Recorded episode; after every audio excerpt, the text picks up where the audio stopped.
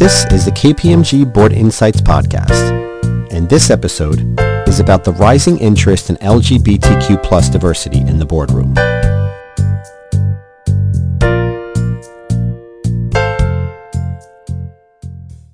Welcome to the KPMG Board Insights Podcast, brought to you by the KPMG Board Leadership Center.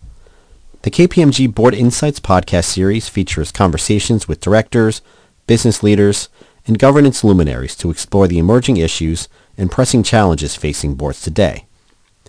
In this episode, Susan Angele, Senior Advisor with the KPMG Board Leadership Center, talks with Todd Sears, founder and CEO of Out Leadership, about the increasing visibility of and interest in LGBTQ diversity in the boardroom, the return on equality from LGBTQ inclusion, understanding the value in dispelling myths about LGBTQ board diversity, and outlining steps boards can take going forward.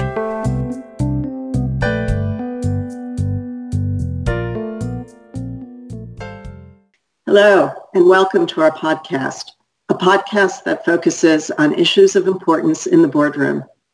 I'm Susan Angele, Senior Advisor with KPMG's Board Leadership Center.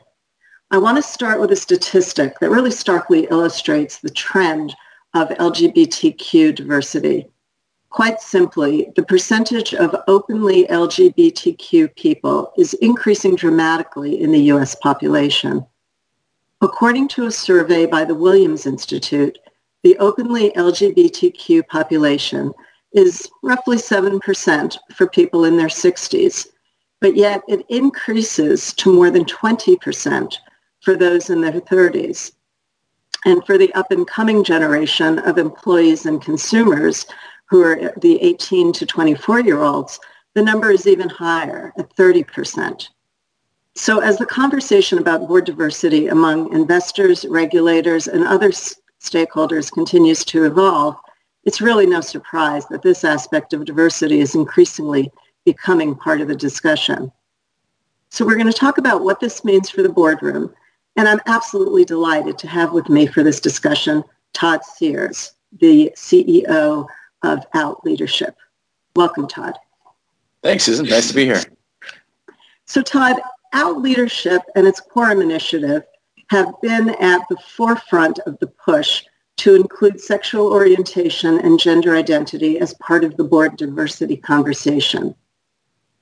And Quorum recently published the first ever report on LGBTQ plus representation in the boardroom, Visibility Counts, the LGBTQ plus board leadership opportunity.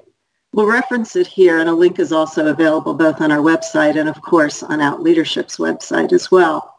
But before we talk about that, I want to start with a bit about your background and LGBTQ diversity in general. Prior to starting out leadership, you were an investment banker. And through that lens, you developed a concept that you call return on equality, for businesses that have LGBTQ inclusive uh, organizations. Would you talk a little bit about that? Sure, happy to. Um, so as you mentioned, I was an investment banker. I like to say that I'm a recovering banker.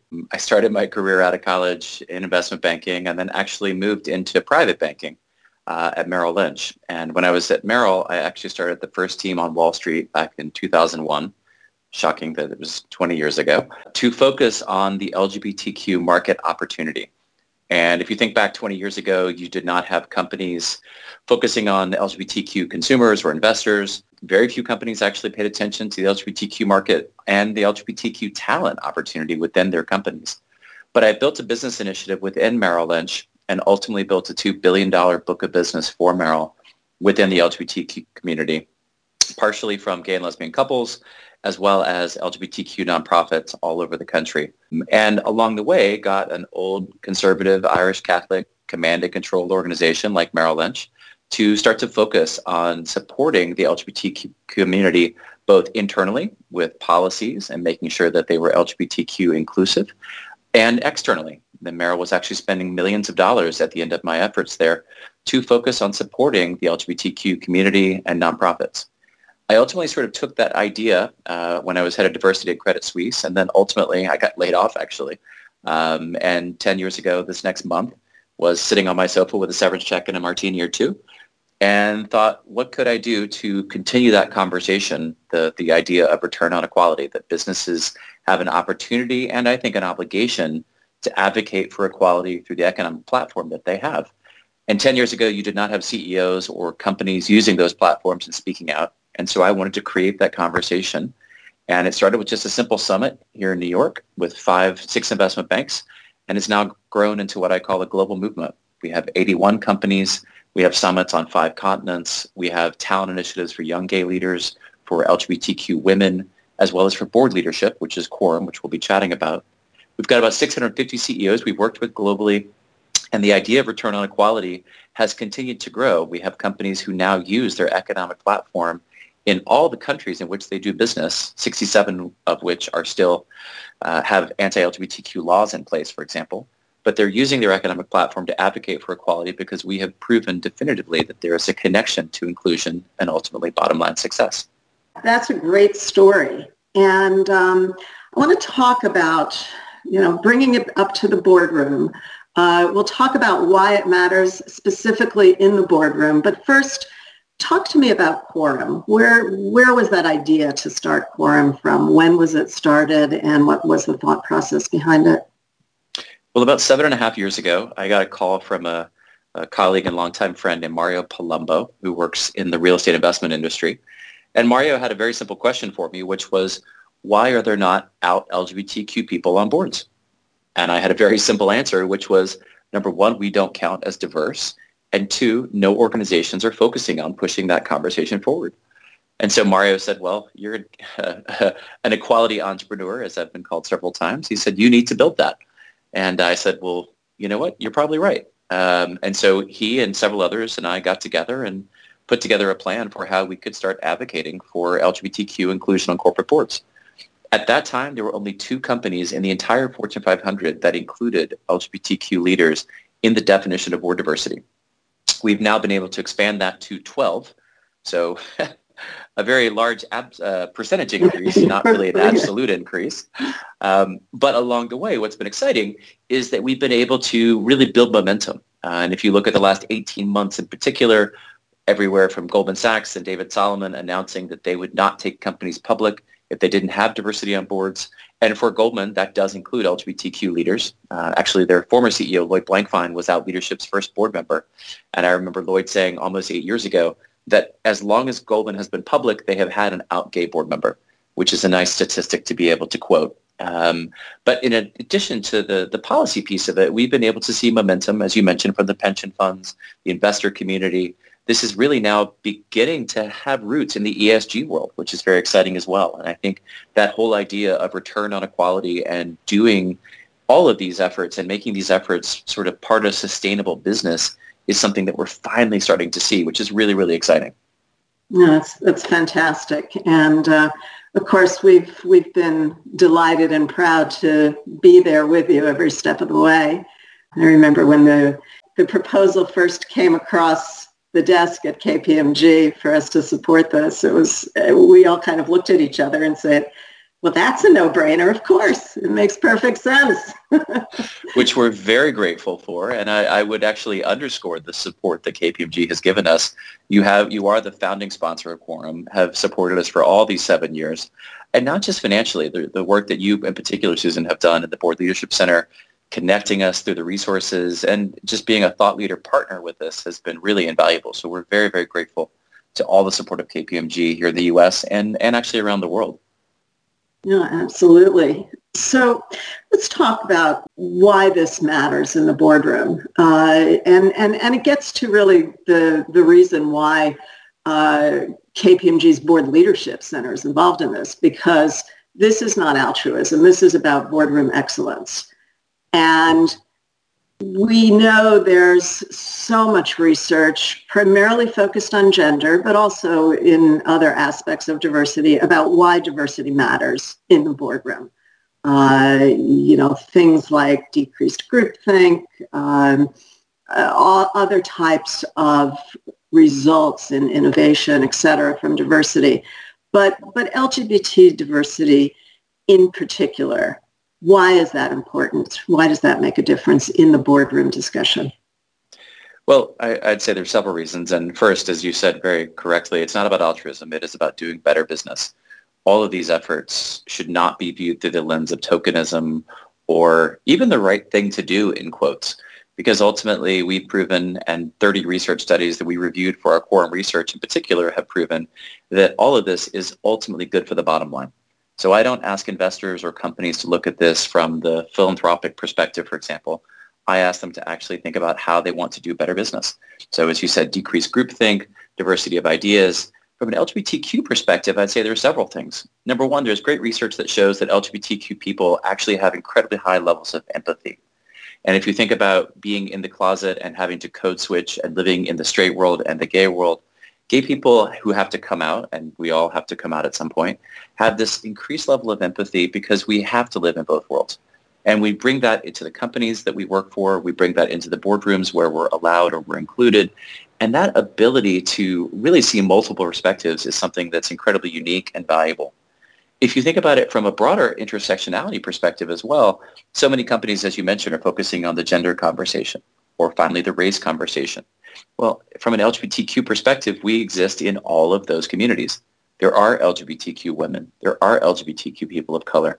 So why would you not want to expand the pool of talent from which you can draw, which ultimately is the result of having LGBTQ inclusive board conversation and a board diversity policy that specifically says that gay, lesbian, bisexual, transgender, and queer people are included when a company wants to bring in the best and the brightest to their board, as well as at all levels of their company. Because what we've seen is through other research that we've done, actually another piece called Visibility Counts, the first piece was actually focused on self-identification at other levels within a company. And we know that there are hundreds of companies in the Fortune 500 in particular that allow their LGBTQ employees to self-identify at the points of hire as well as throughout their careers within companies. And they've seen direct results in terms of inclusion, broader equity throughout the organizations, and ultimately the ability to track careers and to bring in best and brightest leaders throughout the organization. So it's almost baffling to me why, if companies do this in so many other lanes within a company, that they wouldn't do this at the highest, most important levels of a company, which of course is the board. Yeah, no, absolutely. Um, what are some of the historical bar- uh, barriers that uh, have led to underrepresentation, focusing on corporate boards? Well, I, will take it out of corporate boards for just a second because the statistics that you mentioned in terms of LGBTQ people being out I think are actually a really great way to look at this. There is definitively a generational difference in how LGBTQ people can and have been out in their careers. So you mentioned in the, the sort of baby boomer generation, if you will, roughly 7% of people identify as gay or lesbian. And that's not even including the sort of broader acronym. And if you think about the world that they came into when they entered the workforce, that's a direct reason why the American Association of Psychiatric um, Professionals considered being gay or lesbian a psychiatric disease uh, up until 1978. And so if you just take that one fact, when these folks who were in their 50s, 60s, 70s entered the workforce, you could still be fired in every single state. You could still be fired from any job in the country and you would have no legal recourse. You could not serve openly in the military. And ultimately, you were still considered diseased. You were considered psychologically unfit. So it's no wonder that people were not out in their careers at a very early age. The second challenge that that generation had was the AIDS crisis. In the 1980s, of course, hundreds of thousands of gay men in particular were completely decimated. And there are so many examples of groups of gay men in all kinds of different spheres, not just the sort of theater and arts community, who were completely decimated. There, you know, is a great photo from the uh, the Gay Men's Chorus in New York that has a group of men on the stage, and everyone is in black except for three men, and it's a group of 500 and the, the three men who were in white are the three survivors of the 500 group. And that's oh. really what the decimation of the gay community looked like in the 1980s. And so if you think about it, it was completely devastating. We lost so much talent. So if you think about those factors, of course, that contributes to all of the reasons that there were not as many gay men and women out at their at the sort of senior levels now because they were not able to be earlier in their careers. Despite that, we have seen so many leaders who have come out later in their careers and who are finally able to, to be out fully in their both personal and their work lives. And that's creating this great momentum that we're seeing to be interested and be on these boards. But the policies have to catch up. So there's really this systemic challenge that we have because so few companies include LGBTQ people in that definition of diversity when they go to the Korn Ferrys or the Spencer Stuarts or the Egon Zehnders. When they say, show us a diverse slate, unfortunately, that really only means race and gender way too often. And so there are these systemic challenges that we have to confront as it relates to the board diversity policies, but also the business models that increase diversity or are tempting, if we say, to create diversity or increase diversity at these board levels. And it's the same challenges we see from a gender perspective and a race perspective. There's so many myths that we hear. I, I, I, think you've actually dispelled all of them. But but you know, I when when I talk to board members uh, and talk to search firms, you know, I hear things like, well, people aren't asking for LGBT candidates. And you know, as you've said, to some extent, that's true. They're not using those words, but between the intersectionality and it being part of what makes for a more important diverse board. I think you've dispelled that. Um, the pipeline you've addressed. Um, I, I want to get back to this question of uh, disclosure, though, because on the one hand, disclosure makes such a difference. Uh, and and we all know, uh, you know, the uh, the phrase "what uh, gets measured gets done." But yet, there still is this real reluctance to a ask a board member, "Are you gay, trans, what have you?"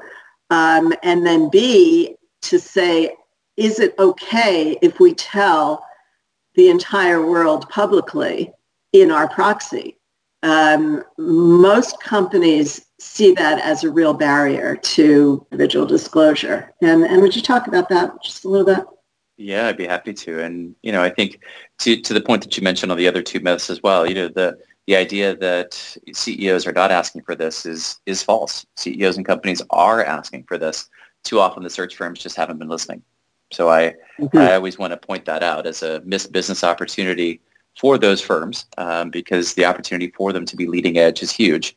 I'm proud that Egon Zehnder has actually come on as the very first of the global search firms to support our quorum effort. Um, and yet you see, and their, their actual board index included LGBTQ for the very first time. Uh, I'm hopeful that the others will follow. Spencer Stuart's just came out last week, and it was glaringly obvious that across all the diversity metrics that they look at, LGBTQ was not mentioned in a single one. So there's still huge work to be done on that front to create that pipeline and dispel those myths. As it relates to privacy and disclosure, I think there are several things that I would highlight. One, as I mentioned, the self-ID research that we published 18 months ago clearly shows that companies all around the world, in fact, in 37 countries, companies ask LGBTQ employees to self-identify at all levels of the organization. So the fact that it isn't already happening elsewhere in the company is, is something that companies should think about. So that and companies uh, that, that do allow employees to self-identify are seeing more and more of those employees self-identifying. So the fact that people think that they won't do it is, is a fallacy. Two, all these disclosure pieces are voluntary, right? People don't have to disclose their gender. They don't have to disclose their race, ethnicity, ethnicity. They don't have to disclose their sexual orientation or gender identity. But if you don't ask, they can't. It's a very simple equation. You have to at least give them the opportunity and that's what these companies are not doing by not having this as part of the, the, the board conversation. They are missing that opportunity. And I would push back on the idea that people are not willing to self-identify. We have over 1,400 leaders in our Quorum database who have self-identified, have created profiles so that when companies finally say gay board members matter, we can say, great, here they are. And by the way, they're all out. They're all willing to self-identify. So I think that's an excuse, quite frankly, that companies have used. The, the, privacy idea is a very convenient excuse, but it actually doesn't have basis in data, in fact. So I really hope companies will, will push past that, create the opportunity for LGBTQ people to self-identify. And then as we start to see that conversation become more mainstream, I think we'll see more and more people doing it. That's, that is a, a great answer and great advice to companies and a great call to action. And and on that note, we could we could go on for hours, but but we are at the end. So uh, I just want to really thank you for your insights. Uh, you know, as as you've said, there's such a strong business case uh, for LGBTQ inclusiveness, both in the organization and also in the boardroom. I want to congratulate you again on the, uh, the research report uh, and, uh, and also on the work that Out Leadership uh, through its Quorum Initiative is doing to, to really bring highlighting and visibility to, uh, to the issues. So on that note, thank you, Todd, and thank you for all of you who've joined us. Thank you so much for listening.